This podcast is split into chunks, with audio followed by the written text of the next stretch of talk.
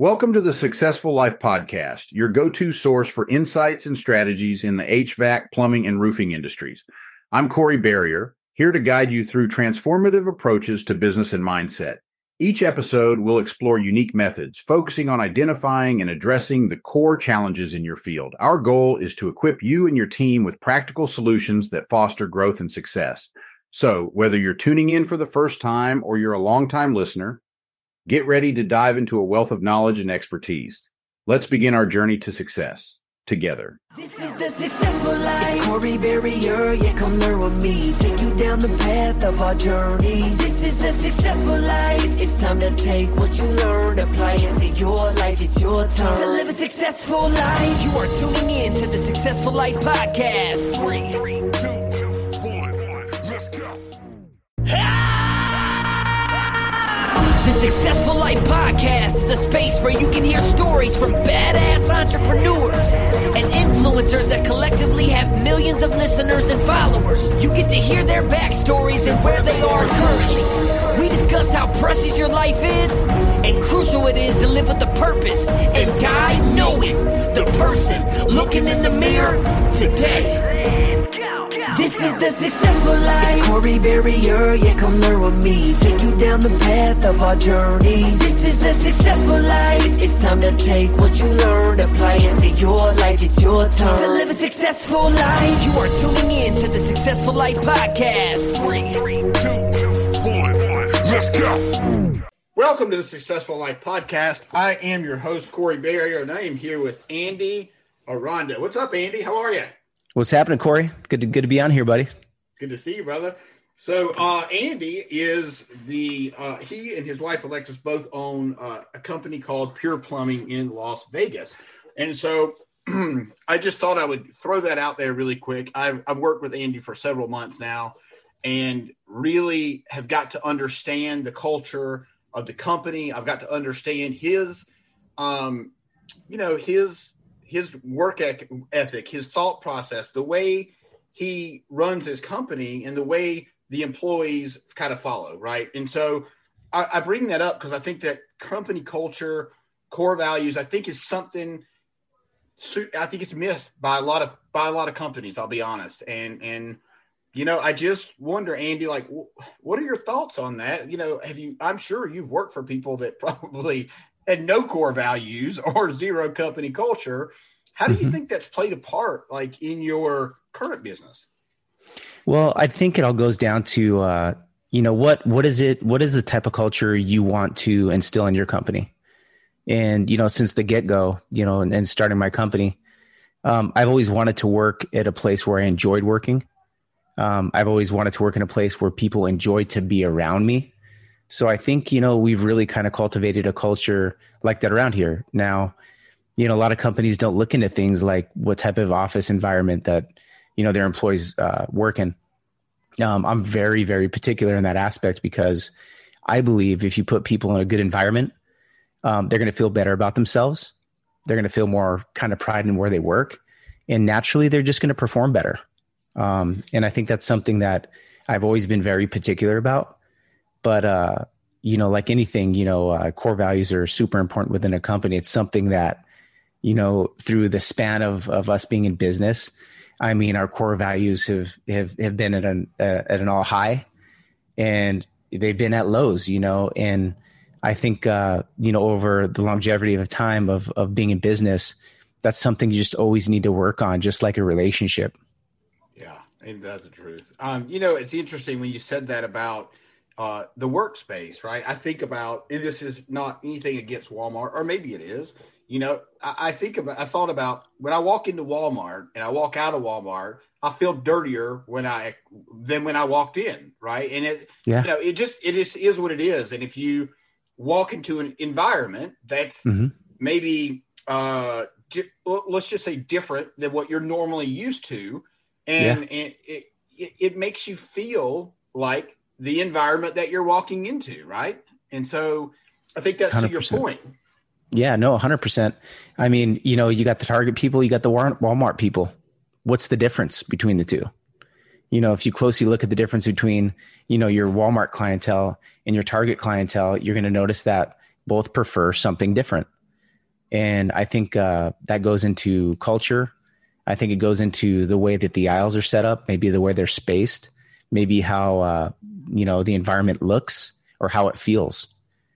Yeah. And uh, those feelings bring on, uh, you know, just bring on a lot of different emotions when you're purchasing and stuff like that. So, yeah, that that has a lot. You go. There's a lot that goes into the psych- psychology behind that. That's right. So, Andy, I wanted you to, you know, for anybody that's in the trades that are listening to this, and maybe we, you know, it could be there could be an HVAC, plumbing, roofing, whatever. Mm-hmm. You know, here's one of the things that I thought was really shocking. Um, I thought I, I had no idea what it cost to outfit like uh, you know, your trucks, right? You, you, have, you know, you've got what, 15 or 20 trucks mm-hmm. on the road every day.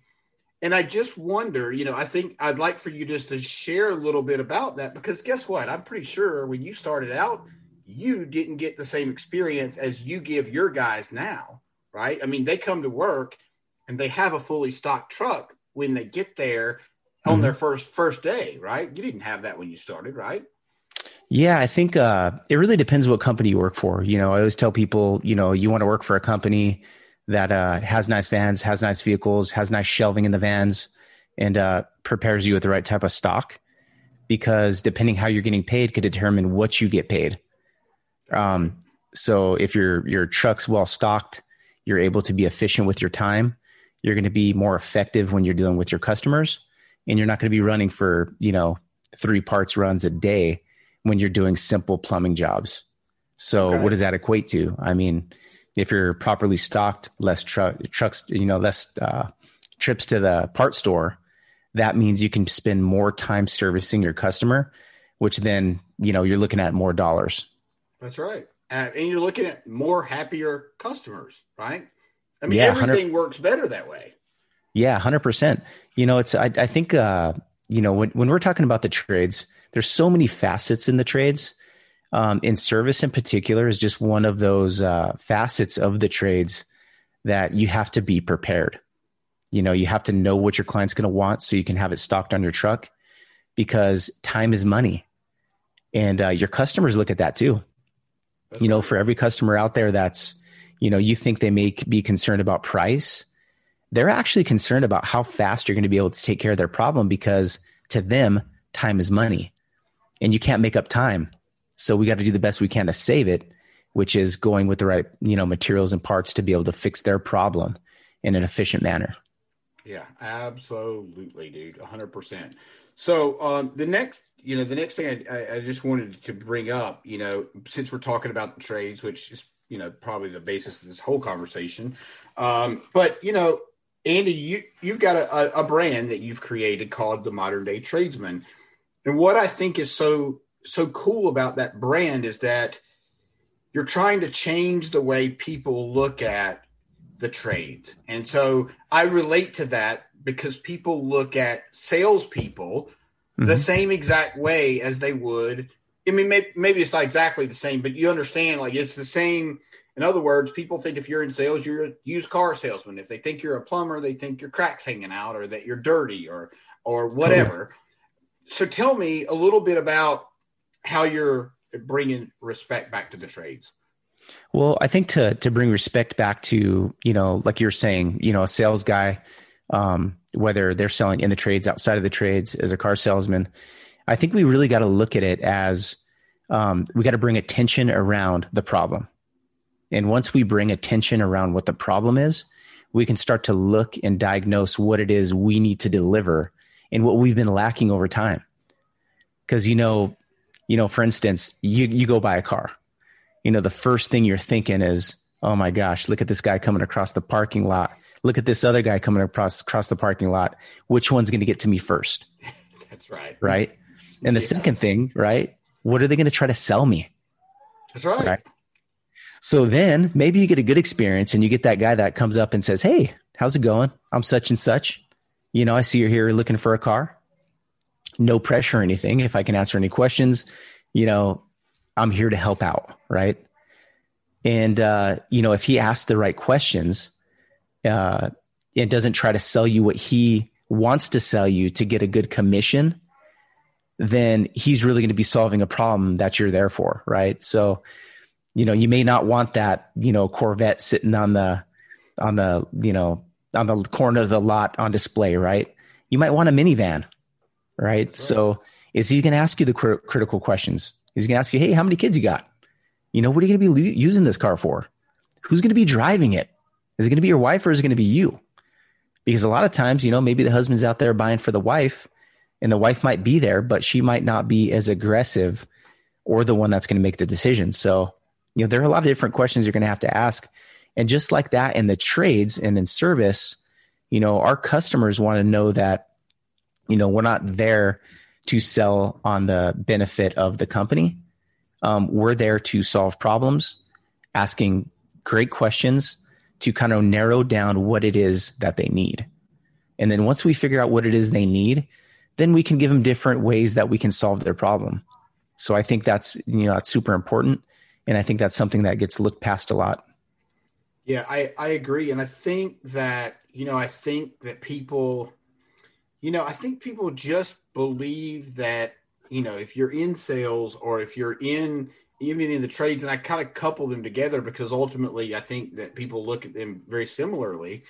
Mm-hmm. Um, and I think it's just doing the right thing. It's just serving the customer with what mm-hmm. it is they need, right? There's no reason for me to come to you, for example, if I'm your if I'm your if I if I'm well, I am I do consult with you, but my point mm-hmm. is is that I wouldn't come to you and say, Andy, you need to do these things and it's going to cost this much money if you didn't mm-hmm. need to do them, right? Because that's that and that's the I think that's the misconception with mm-hmm.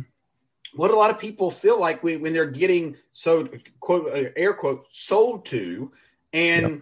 Ultimately, if you do a good, uh, if you do a great job, just explaining the results of what the the product or service that you're selling, you really shouldn't be selling. Ultimately, you shouldn't have to sell them on the deal because ultimately they they're going to make the decision on their own. And if you've done a good enough job providing the value, mm-hmm. there shouldn't be a question at the end of whether or not they move forward. Hundred percent. And and you know what? There's something that I always go by, right? So in in my particular business, to guarantee that we are serving our customers correctly, um, first we plan. Second, we communicate the plan. Once once we communicate the plan, there's nothing left to do but to execute on the plan, right? So that would be serve, right? We serve our customer what it is that we communicated in the game plan. And once we do that, and if we do that effectively, then we can enjoy the result as well as our customer, right? And so that's a win win between our customer and us. So we both enjoyed the process in the end. So the customer's happy and you're happy with the result of what you had delivered. That's exactly so, yeah do you think that's where a lot of companies just go wrong because they try to milk people for things that they probably don't need and mm-hmm. maybe that's why there is you know the the lack of respect in in the trades. Yeah. oh yeah 100% and i think it all comes down to training. It all comes down to core values. So i mean when you're bringing people into a company what are your core values? Are your core values posted up? Do people know what they are? Do you recite the core values? I mean, we started off great with our core values in my company, and then we kind of slowed down a little bit, you know, and then we still ramped it up, then we slowed down on it a little bit. And then our core values changed over time. We didn't communicate it effectively. And then, you know, we kind of got the result of that.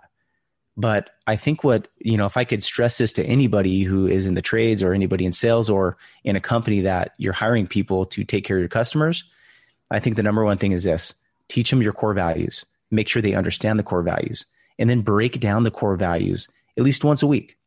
So I think my new thing right now is, you know, every week I'm going over one core value and we're breaking it down to how that core value is going to make you a better customer service representative and going to make our customer happier in the end. Agreed. And just to be clear, uh, for the for the folks that are listening, look, core values are what is close to you. It's what matters to you. It's not what matters to Andy. It's not what matters to whoever. It's what if you're the if you're running your company, it's what matters to you and your employees then should fall in line with that if they're your employees. And ultimately you should hire really and fire on those core values. Yeah, hundred percent. And and you know what? Um, you know, a lot of a lot of a lot of uh, companies could get caught up in needing to hit a certain amount of revenue every month. And you know what? It's great to have goals. It's great to hit goals, but if you don't have a pipeline of talent, you know, walking through that door, and it comes to making a decision based on your core values, whether you're gonna whether you're gonna part ways with somebody because they don't meet those core values. If you have a pipeline of people coming in and a lot of people interested in working for your company, it's going to be easier to make that decision and cut that person out um, if you do have a pipeline of people because you know as as business owners and you know as, as, as people doing business you know we have to fight that battle right? To stay in business we've got to do this. And uh, you know to keep employees we got to do this and sometimes we can sacrifice our own core, core values um, just trying to keep our doors open. You know, and, and I think especially during a time of, of, of COVID, and you know, if you don't have a lot of candidates coming through the door, um, that really puts you in a, a predicament. Um, you know, that could be kind of tough. So if I could stress it to anybody is make sure you have a pipeline of people coming in. Make sure you hire a team based on those core values and go over those core values frequently that way, be people are always, you know, are constantly reminded of those core values because, you know, like everybody says, you got to communicate. Um, you know, you got to communicate your core values frequently. And even though you might be bored of getting up there and and you know communicating these things to your team, it doesn't mean it's not necessary. Right. It just means it's something that needs to happen often, you know, and continuously. That's right. You know, it's interesting you say that because you know I and I know we've we've both heard this. You know, it the when you become a master at your trade or whatever it is you do, it's because mm-hmm. you get really good at doing the same shit over and over and over and perfecting mm-hmm. that process to where you can do it without thinking, right? And so, hundred percent, and that's super important, unbelievably important. So, you know, you brought up COVID. Let me just ask you. I have I want just to paint a picture for anybody maybe they don't own a business or maybe they're in a business like myself where I just work for me, right? Mm-hmm. But somebody like you, you've got you've got uh, you know, I don't know, 25, 30, 40 employees. Uh, mm-hmm. How did how did this you know, you're also an essential company. So the good news is you didn't have to shut your doors. That's great. But what do, what all did you have to put in place extra that you didn't have in place before due to the requirements or mandates or whatever that looks like. Um, can you just give us a little bit of an idea of what that looked like for your? This episode of the Successful Life podcast is brought to you by Housecall Pro. Whether you're looking to streamline your operations, reduce paperwork, or boost revenue, Housecall Pro is your all in one business solution. Transform your business today with essential tools and support designed to drive efficiency and deliver exceptional customer service. To learn more, click the link in the show notes. Company. So yeah, so of course when uh, when COVID hit, you know, I was kind of freaked out a little bit. You know, I, am I'm not going to lie, I didn't know what was going to happen. There's a little bit of uncertainty there. Um, and whenever whenever I feel a little bit of uncertainty, I don't know if you do the same thing, but um, I hone in on things. I mean, I really laser focus on what it is I have to do to get us through this. And, you know, part of it could be uh, fear, anxiety. And when you're a business owner and something unexpected happens, you start to laser focus on um, your weaknesses. So that's what we did is we focused on our weaknesses. We started strengthening things up. We strengthened up our policies. Um, we started typing up new policies, more improved policies. So this time for us was actually better because we really honed in on our weaknesses and we got stronger. Um, we we hired people to come in and help us in our weak areas, which you help us in our our sales process, which you've been a huge help. Um, you get people outside to look at your process because even though you might be good at sales or might be good at training your guys in sales, you never know unless you get somebody outside to come in and look at your processes and give you a critique on it. So, you know, for those of you who, uh, you know, the best thing you could do is put your ego in your pocket, right? Put your ego in your pocket um, because sometimes you got to bring somebody else in. And although it might hurt your ego a little bit and your pride, um, it's going to be better for your company, man. And you know what? You can never be so prideful um, than not to take outside help sometimes when you need it. So, yeah. you know, for all of you ego driven, you know, business owners, we all are, we have to be, right? We have to have an ego to think we're good enough to go out there and serve our customers, but also we've got to check that ego sometimes uh, to bring in help when uh, we might be struggling in some areas. But the big thing, uh, uh you know, to get back to your question is I had to put policies in place. Um, I had to strengthen up my policies uh, when my tech my, when my techs got to the home. I had to train on those policies. Um, we had to make sure that uh, you know our guys were of course using PPE when they were going into houses to make people feel comfortable. Um, I had to get you know on on YouTube and online to let people know those processes um, because we wanted people to know that you know we're we're with it, right? So uh, you know we did a lot of those things. Um, we actually redesigned redesigned the whole back of our shop um, to cater to you know the type of service we were trying to deliver and to keep people separated uh, because i didn't one I, I wanted my employees to feel safe too. You know they're going back to their families their kids possibly loved ones. And you know although you know my opinion of this whole covid thing is different you know i've got to consider the feelings of my employees and i've got to cater to them. So that's what what it was mostly about is just making them feel comfortable so they could go out and make their customers feel feel comfortable as well. Sure. So you know, the other thing I was wondering, you know, I noticed that, you know, and I don't know cost wise. I know that that's a lot of time putting together all that stuff, videos and processes, and but as far as like you know, I go into like, you know, Wal, not even Walmart really. I go into Target if I go anywhere. And, mm-hmm. but you notice, and there's plastic shit up everywhere. There's different things that they've had to adjust. That had to have cost a fortune, I would imagine. Now, fortunately, you didn't have to go through a lot of that.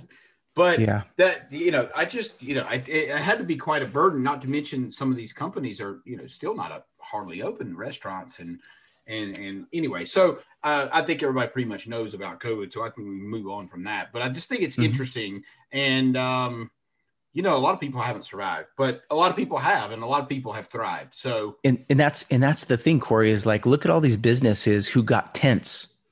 You know, I don't know about I don't, I don't know how it is over where you're at, but out here, people were putting up party tents, man. They're putting That's up right. party tents. They were putting people in tents. They were putting heaters in there. They were making sure that they were doing all that they could to stay in business and to keep their employees working, which I think is great because you got two types of people the ones that are going to fold, and then you got the ones that are going to think of creative ways to stay open and work around it. And you know what? Kudos to those guys out there who actually, uh, who are actually keeping their businesses open because uh, now's not the time to fold. It wasn't the time to fold then as well because number one, you got to keep your your your business in business because you have promises to every single employee you hire right? right. So my big thing was was during this whole thing, I'm not going to fire one single person. I'm not going to lay one single person off, I should say, um, because of a COVID related issue. I'm actually going to employ people. I'm going to hire people, and I'm going to give people jobs when they need it the most. So that was my target this year, and I think we accomplished that well because we've grown during this time of COVID. And uh, thank God to our customers, they keep kept us busy, and uh, our management team, you know, they were just relentless in their pursuit to to really, um, you know, help us thrive during this time. For sure. Uh, and and you've got some uh, you've got some pretty exciting things coming up, right? Uh, yeah, yeah. So you know, definitely some great things coming up. You know, opportunity has struck in uh, Texas for us. You know, as you all know, you know, there's been some freezing down there in Texas. There's been a need for plumbers out there, so um, we've rose to the occasion, and we are opening up a, a location in Dallas. So we're extremely excited to get out there and you know to help our brothers out there and you know get their uh, get their things back working. You know, and to help our fellow plumbers out there um, to help out with that workload and stuff like that. So we're super excited. Not only that, but I'm excited to see uh, you know to employ you know people in Dallas and stuff like that, and uh, excited to expand expand our brand out there, man. Yeah, that's that's absolutely incredible. I, you know what a what a great opportunity and and and what a great uh, you know. And I think it's interesting because you know Dallas was never a place I don't think that you were looking at. It was typically you were looking at well, Arizona, right? But you know it's but, it's it's it's crazy. Uh, you some you know it's and you got to recognize things in life like when you're drawn to certain places. Um, you might have a certain plan for what's going to happen, but you know, life kind of has a plan for where you need to go sometimes. And sometimes you just need to follow that plan and and where it takes you. And you need to be comfortable. And, you know, sometimes, you know, you got to flow with the river, man. You right. know, instead of trying to carve into the cliff. You know, follow the path that's that life's taking you and uh, don't think too much about about the hardcore plan that you set for yourself because you know we all make these plans and plans are great because we have something to work towards but those plans don't always hit the target sometimes they hit this target but you get the same result so i think that's what we're what we were looking for yeah so you know would you call that you know so that's i think that's a, such a great point and you know whether you call it god or the or universe or whatever i you know i i, I guess i sometimes call it both. You know mm-hmm. there's you know you get that intuition or you get that that gut feeling right? And there the the gut is the second brain. I think a lot of us know that.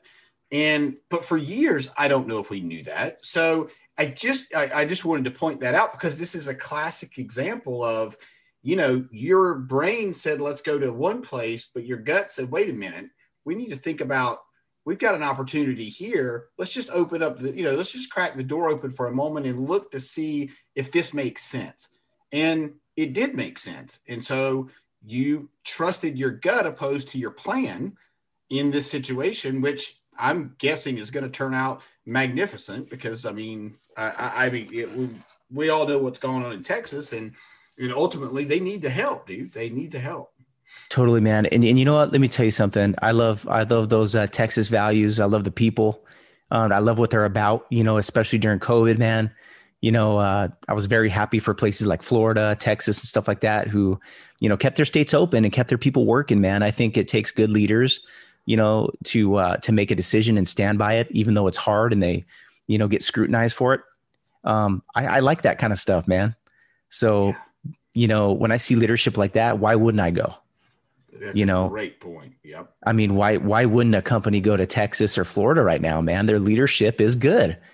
And, you know, their governors clearly aren't scared of scrutiny. And you know what? Maybe someday, five years down the road, um, they will be looked at as great leaders. You know, people who kind of looked fear straight in the eye and said, Hey, this is what we're gonna do for our people. They made a decisive decision that maybe wasn't popular, but maybe might be in five years from now, you know? Right. Absolutely. And and here's the other thing. You know what? you didn't even think about you didn't think for a split second to go to one of these states that have you know well, for lack of better terms with shitty leadership because ultimately you know we'll just take california and new york i think we, most people on this planet other than the people in maybe in california would believe would mm-hmm. would agree that you know the governor newsom is, is you know I, I, whatever and then the other guy, he's definitely in hot shit right now. So, like, here's my point in saying all that is that at the end of the day, now these pe- people don't want to move there. In fact, there's a shit ton of moving people moving from New York down to oh, yeah. Florida because of this very thing. And they just didn't have the common sense to think about it. And Andy, I'll just tell you, dude, I was in New York. Um, I can't remember how long ago. It was sometime during this debacle uh-huh. and and like when you drop it is it's like a different it's like a whole different city dude like it's boarded up downtown it's it's not new york city dude it's not new york city at all and it just it, it breaks my heart because a lot of people would come to america just to go there and now the 2 100%. states that were you know these big attractions california and new york are are like I don't know why anybody would want to go there at this point. Well, you know, this is the thing is, you know, you got the two biggest, some of the two biggest cities in the United States um, have been shut down the longest, has been on, have been under the most stringent rules, and are some of the most expensive places to live in America. What does that tell you, man? I mean, they're the most expensive places to live. People are struggling over there right now. They're not able to pay anything. Our government is printing money like, you know, like it's going out of style. And you know what? For me, you know, a lot of people are like, oh my gosh, you know, we're getting the stimulus money and all this stuff. And I'm like, oh my gosh, what's to come? Dude, what's going to happen? Tell me about it, Andy. Holy shit. Yeah. We don't even, we haven't, me. we haven't seen the worst. This, if people yeah. think this last year was the worst, we haven't yeah. seen the worst, dude. The worst is when the fucking bills come in and, and who's going to pay them? Right? I mean, where's all this money coming from? Hey, look, you know, Corey, I'm just getting ready to work my my butt off, man. I'm getting ready to work my butt off, and you know, hopefully, uh, you know, we'll be able to get our country out of um, what I think is probably going to be uh, uh, some some rough tax time, man. Um, yeah. You know, interest rates are fairly low. You know, um, you know, it's easy to get money right now and stuff. And uh, you know, when when things like that are too easy to get, um, it always means that there's going to be hard times coming ahead, just like anything else, right? right. When uh, you take a break from working out in the gym, what what happens when you when you miss when you miss a lot of a lot of days? You come right. back and it's torture. It's harder, right? So I'm really just trying to go full steam ahead, man, and just try to crank through it. Try not to really think about it. Um, try to try to build as much as possible and uh, have a positive attitude about it. But you know, like any other American man, I'm I'm concerned about my country too, and concerned about what my kids are going to have to grow up with. And uh, you know, that's the reason I really do what I do is for my kids and to build a good future for them. So, you know, yeah, just like sure. us responsible Americans have to think about stuff like that, man. That's exactly right. So, Andy, so I, you know, oh, go ahead, go ahead. Yeah, so so you know, my take on the whole stimulus thing is I just hope it's going to the right people. Number one, and uh, I hope it's helping people that really are struggling right now, um, and that can't work because um, that's those are the people who obviously need it, right? Yeah, I think they're just sending it to everybody. I think I, I don't know. I haven't looked into it too much, but I, I just know that I, I think that sounds like to me what's going on, which is just bizarre as shit to me. But um, Andy, if somebody sees you now, right, they see mm-hmm. you running this massive. I mean, it's a for for the for a plumbing company. It's a big ass plumbing company. Like you've got a, you know, you've you've really put your foot down in the in the valley in Vegas. So if somebody from the outside looking in, like let's just say mm-hmm. you've got a trade uh, a, a, tradesman that's you know he's early on, maybe he's in his twenties, and he sees mm-hmm. you in your business, and he thinks, you know, that kid, that guy was probably born with a silver spoon in his mouth. He probably hadn't plumbed a day in his life. Uh, tell us a little bit about like where you you know how you started out. Did you start out with everything handed to you? No, man. Actually, uh, you know, you know, I, I, I grew up with my mom, you know, first, first half of my life, you know, she, you know, my father didn't want to be any part of, of her or my life. So she really raised me, you know, it wasn't until I was about five years old that, uh, you know, her husband adopted me and, uh, you know, really took me in and he was a plumber and, uh, he comes from a, a plumber of, you know, gosh, now four generations of plumbers. So I really uh, was fortunate to grow up in a family who had strong work ethic and uh, at the time, of course, you know, as a kid, you're just like, oh my gosh, I got to work. I got to do this. I got to do that. It was like always a pain in the butt. But you know what? I always uh, went with him to the shop. Always went with him on service calls. Uh, can't say I ever wanted to do plumbing, but man, uh, you know, I'd, I'd, get in the ditches and dig with him and stuff like that. And although I hated it when I was a kid, um, it was just conditioning for me because when I actually got into, uh, you know, having to pay bills and having to fend for myself, um, I knew how to do it, man, because I had this trade behind my belt. And you know what? It wasn't easy work. And uh, most people probably wouldn't pick up a shovel. Maybe it's above, you know, above what they would do. But let me tell you, man, I picked up that shovel and, and I made good money. Um, you know, I went to school for a while, found out that that wasn't for me. And, uh, you know, I, I really just embraced the trade, man. I, uh, I said, Hey, this is what I'm going to do. I'm going to focus on it. Um, I spent time in Chicago, uh, away from Santa Fe, New Mexico, which is like night and day, right? You go to Santa Fe, it's a very, very small, artsy town, right?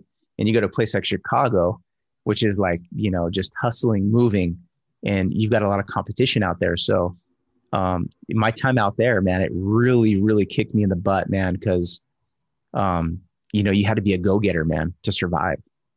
And there's no family. I didn't call, no handouts it was just me going out there and grinding, man. And, and it was tough, dude. And to be honest with you, that was probably the best thing I ever did was get out of my hometown, meet new people, try new things because it gave me the foundation.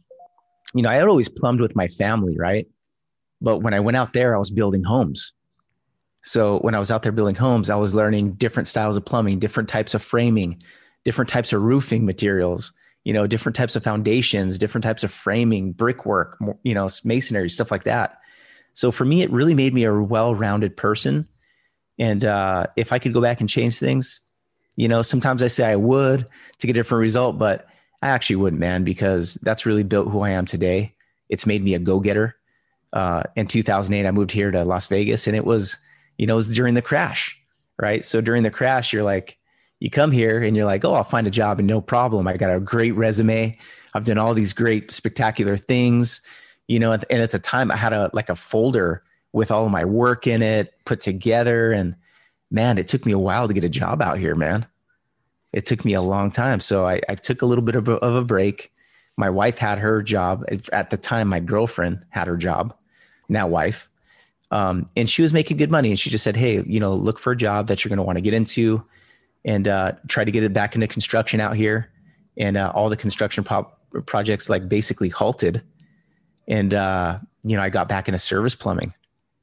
And you know, for me, getting getting back into service plumbing was uh, you know basically getting back into customer service and uh, learning how to you know interact with people and sell those services again. But like anything else, like riding a bike, man, once once you've done it before, you get back into it you know you start uh, getting the hang of it again so yeah so it's interesting that you bring up the move because that was actually next place i was going to go i think um i think it's important for people to understand that you know sometimes you have to sacrifice your own personal shit in order to move forward and what let me explain what i mean by that is that you know andy if i'm not mistaken so uh, your wife lived in uh, still lived in Chicago, and then you mm-hmm. moved to Vegas, right? You separate. Well, well, well, actually, no. She. So my my mom's family is from Vegas, right?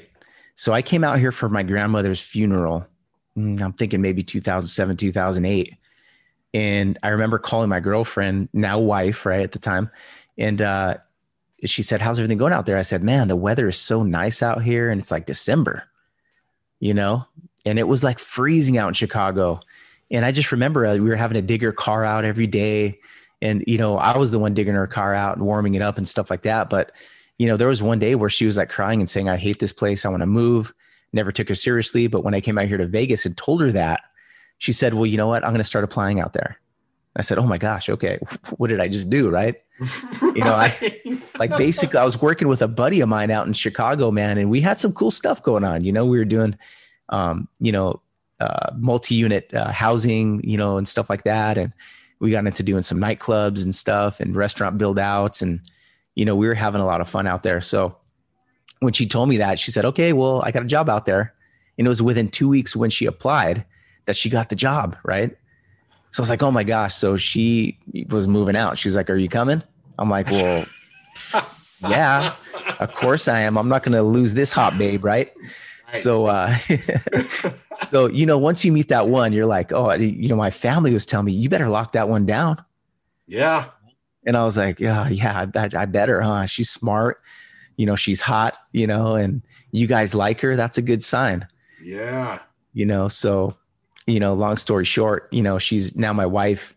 And, you know, she was a big motivator in us starting this company too. You know, she, uh, I was working for a service plumbing company. I loved my job. My boss was a good dude. Um, they paid me well. I, I, felt important. You know, it was, uh, you know, just one of those jobs where like I had gotten comfortable, right? And um, my wife just said, "Hey, you know, if I go and I get my master's in a in a you know a business finance, her master's, she's she's getting her bat master's in business finance, right? Oh.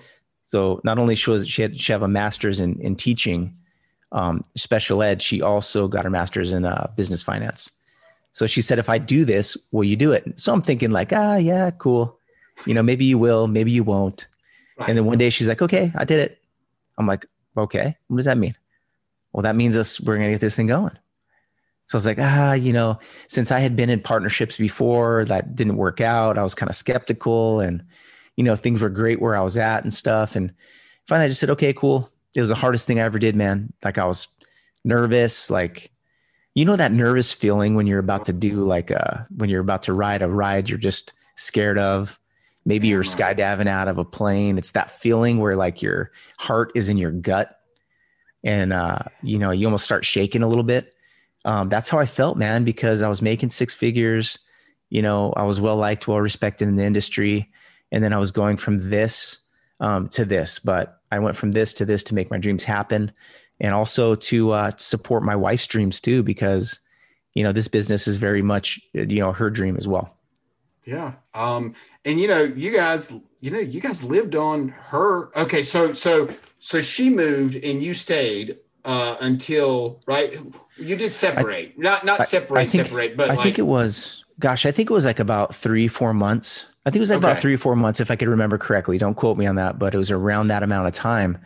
And you know, when you're away from somebody that you really care about, it's hard, man. You know, yeah. I, I look I look back and I'm like, how do these, you know, how do these traveling tradesmen do it? Because I have a buddy that's a lineman, right? And he was telling me, dude, he was like, yeah, I'd be in Florida you know, doing line work and stuff like that after these hurricanes would hit. And, you know, my wife was really struggling with it because we had kids. And when I came home, I didn't really know what to do and stuff. So my heart goes out to all these tradesmen who are traveling tradesmen, like with the union and stuff like that, that, that uh, really spend a lot of time away from their families because it's tough, man. And I know firsthand that was, you know, without her, I was like, man, I felt like there was a part of me missing. Yeah. Um, so, so yeah. So once I got out here, man, it was, so exciting because you know you're moving from gray Chicago to sunny Vegas, man. You can't stop smiling. You're wondering why. Well, it's that sun that's hitting you, man. It has a big that's impact. Right. yes, it does. To, and really to drill down on that, you yeah. know, it spikes the serotonin in your brain actually. So 20 minutes a day in the sunlight is is what helps people not to be so damn depressed, which is why during this whole COVID thing, people have been, you know, the, the suicide rates super high the um, you know all, all the the rates are super high because of I don't know if it's directly just because of uh, the sunshine, but a lot of it has to do with the fact that people just didn't go out and they didn't communicate with one another and they, they fucking almost dehumanized, you know.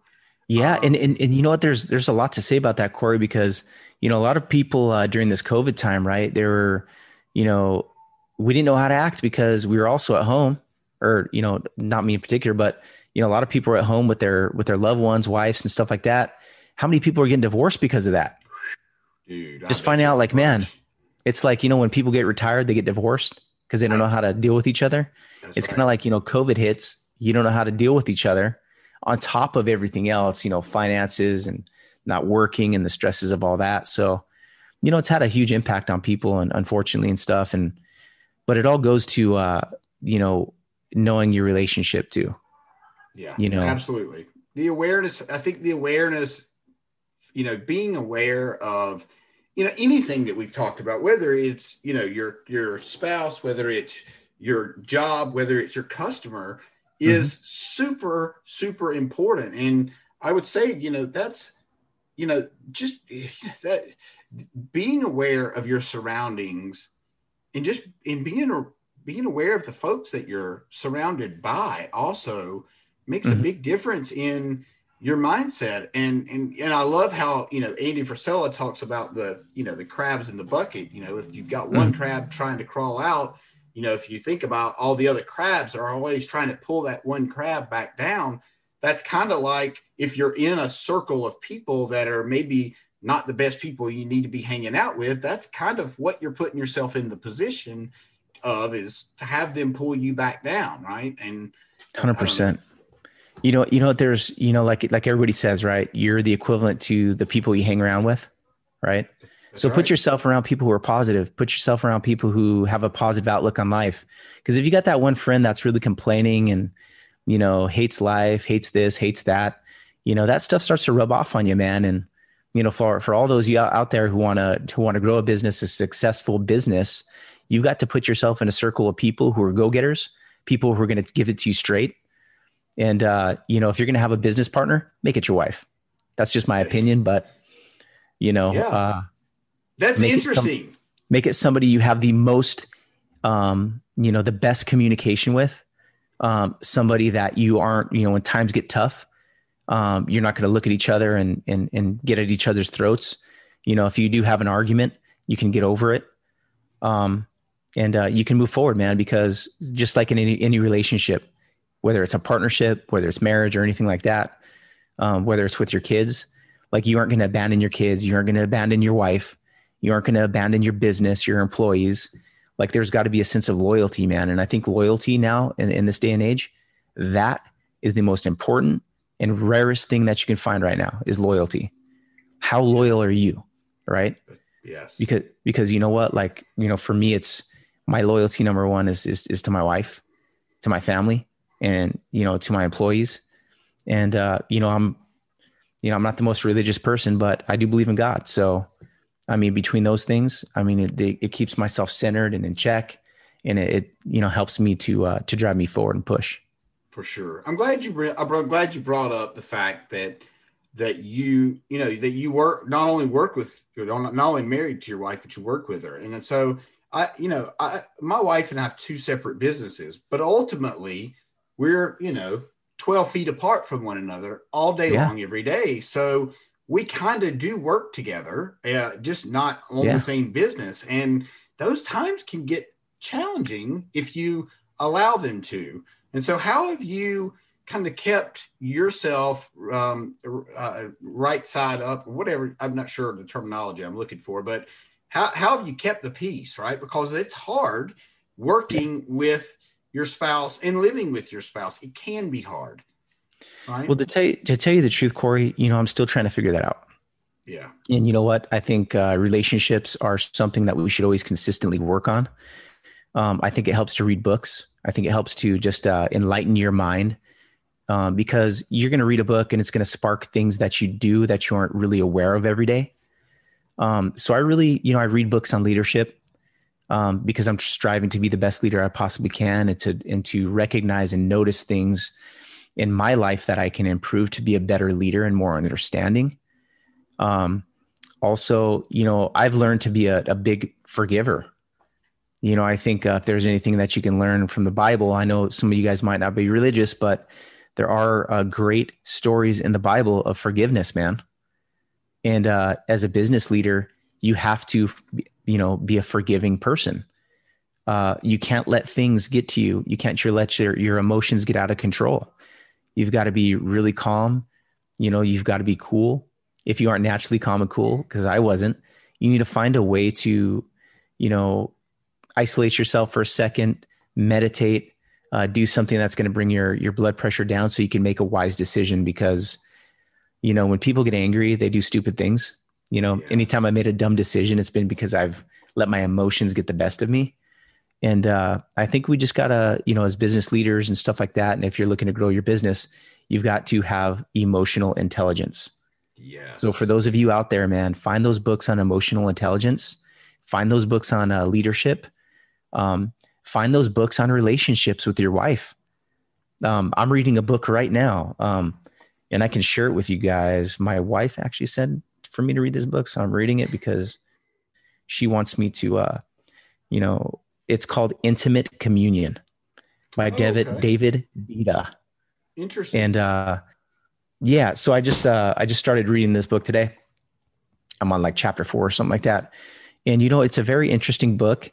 Um, and it talks about, you know, masculine and feminine energy. Yes. And, uh, you know, I don't know about you, man, but when I read books, I'm always reflecting on myself. 100%. Right. I'm always like thinking, man, like I'm really far in my masculine energy, man.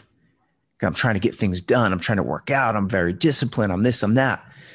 Um, but is that serving your wife well when you come home? If you're bringing that home at the end of the day, I mean, you're going to want to be in your masculine energy, of course, right?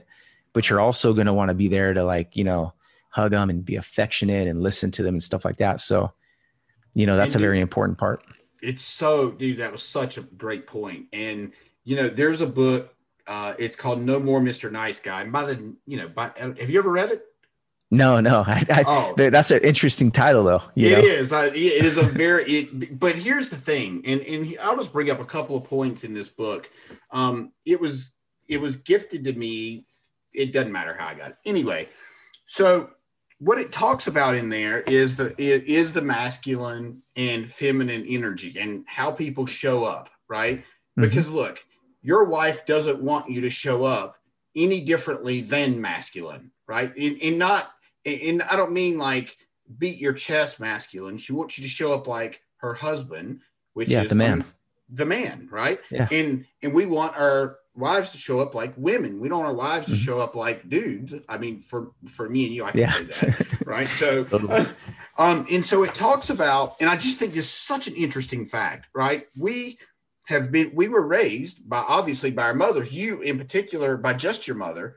Guess Mhm. what? How many how many male teachers did you have? Grades kindergarten through six. Do you remember?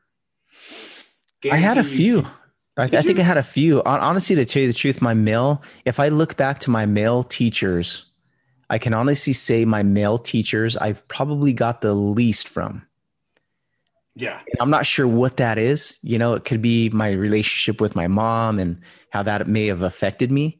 But you see, you start to read these books, you start to learn like your learning styles in certain uh, people that you know are going to get through to you a little bit more. But but yeah, like you, you know, I was I was actually fortunate. I had a pretty good balance between both.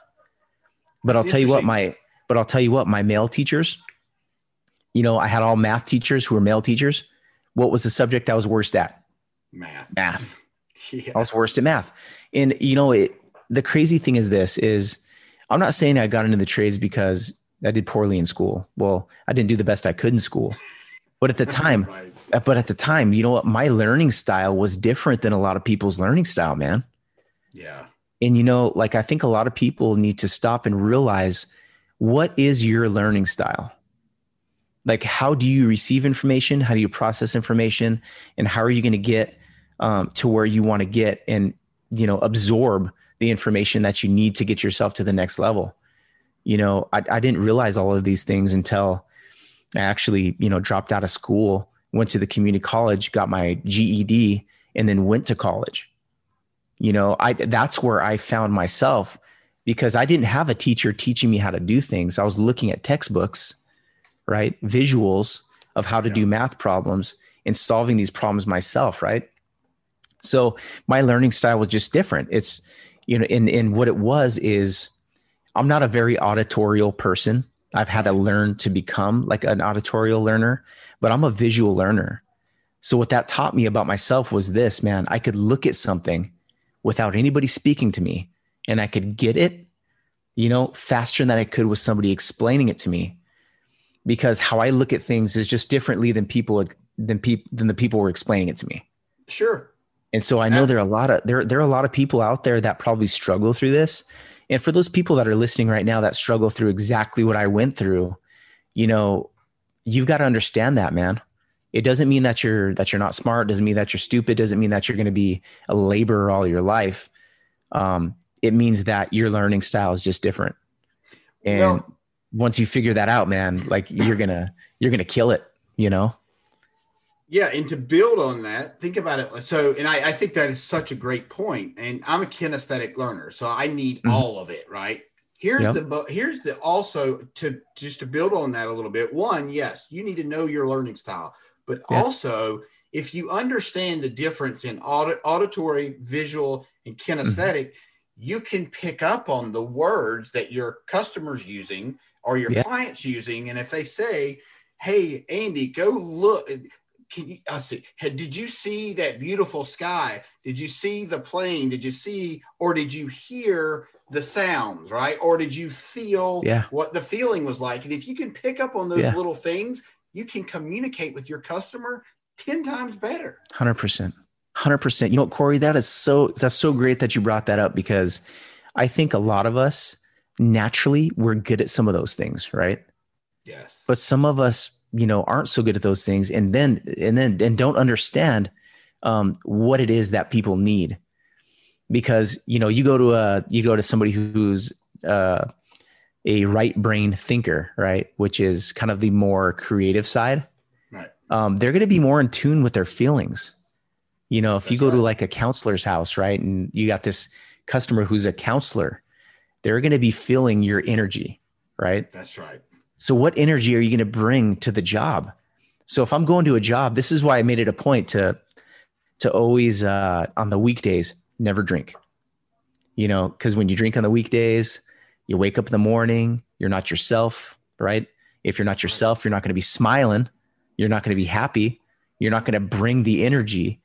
And what people feed off is energy. So, when I'd go to my customer's house, my best days were when I was saying, you know, Miss Johnson, it's great to be here today. My name's Andy. I'm with such and such plumbing. I'm here to take your call today.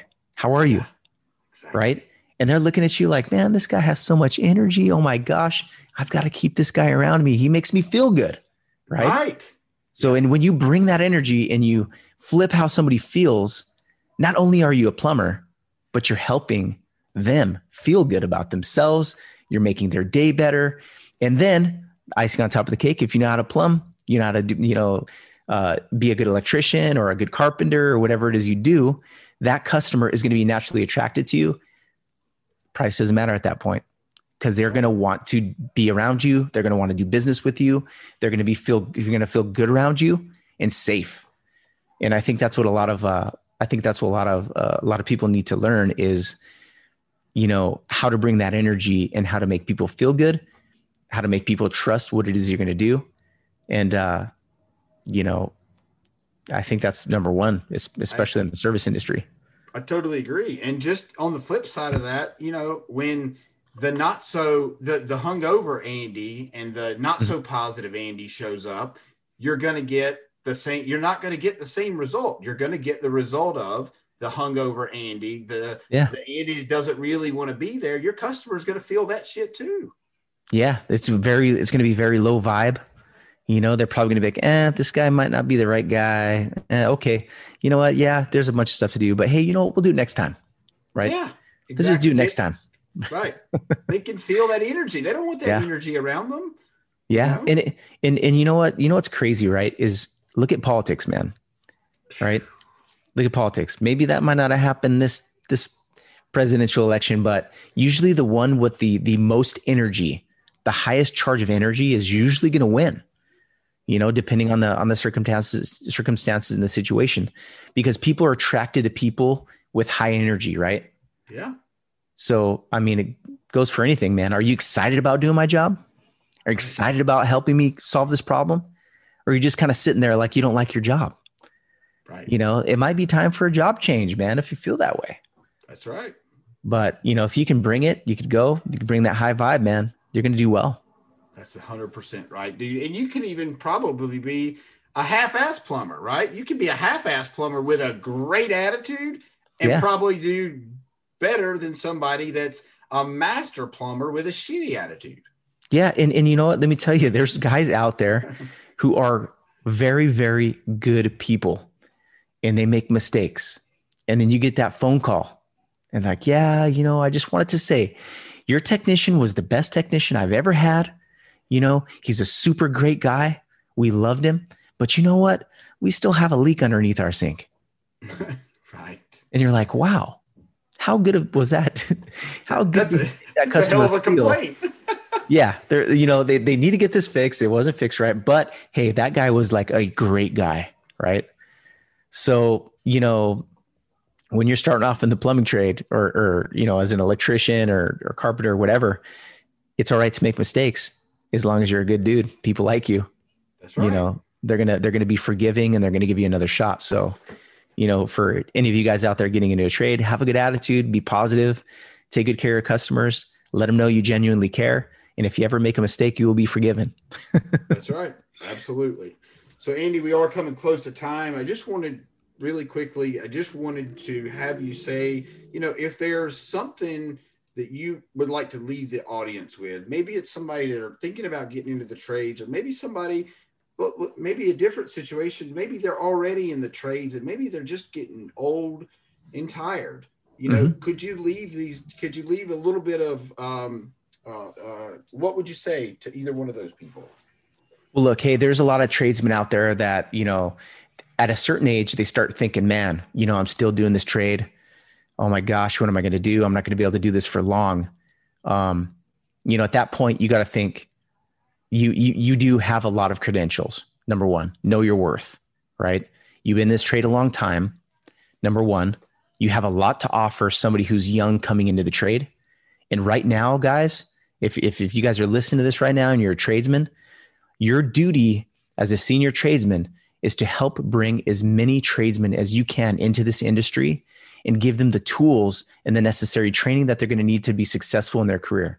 And you know what? Once you find out that you know, you, you might find out that everything you did in your career, all that hard work that you put in, the best thing you're gonna you're gonna enjoy about your career was helping that young tradesman, you know, get that house, you know, take care of his kids, take care of his family.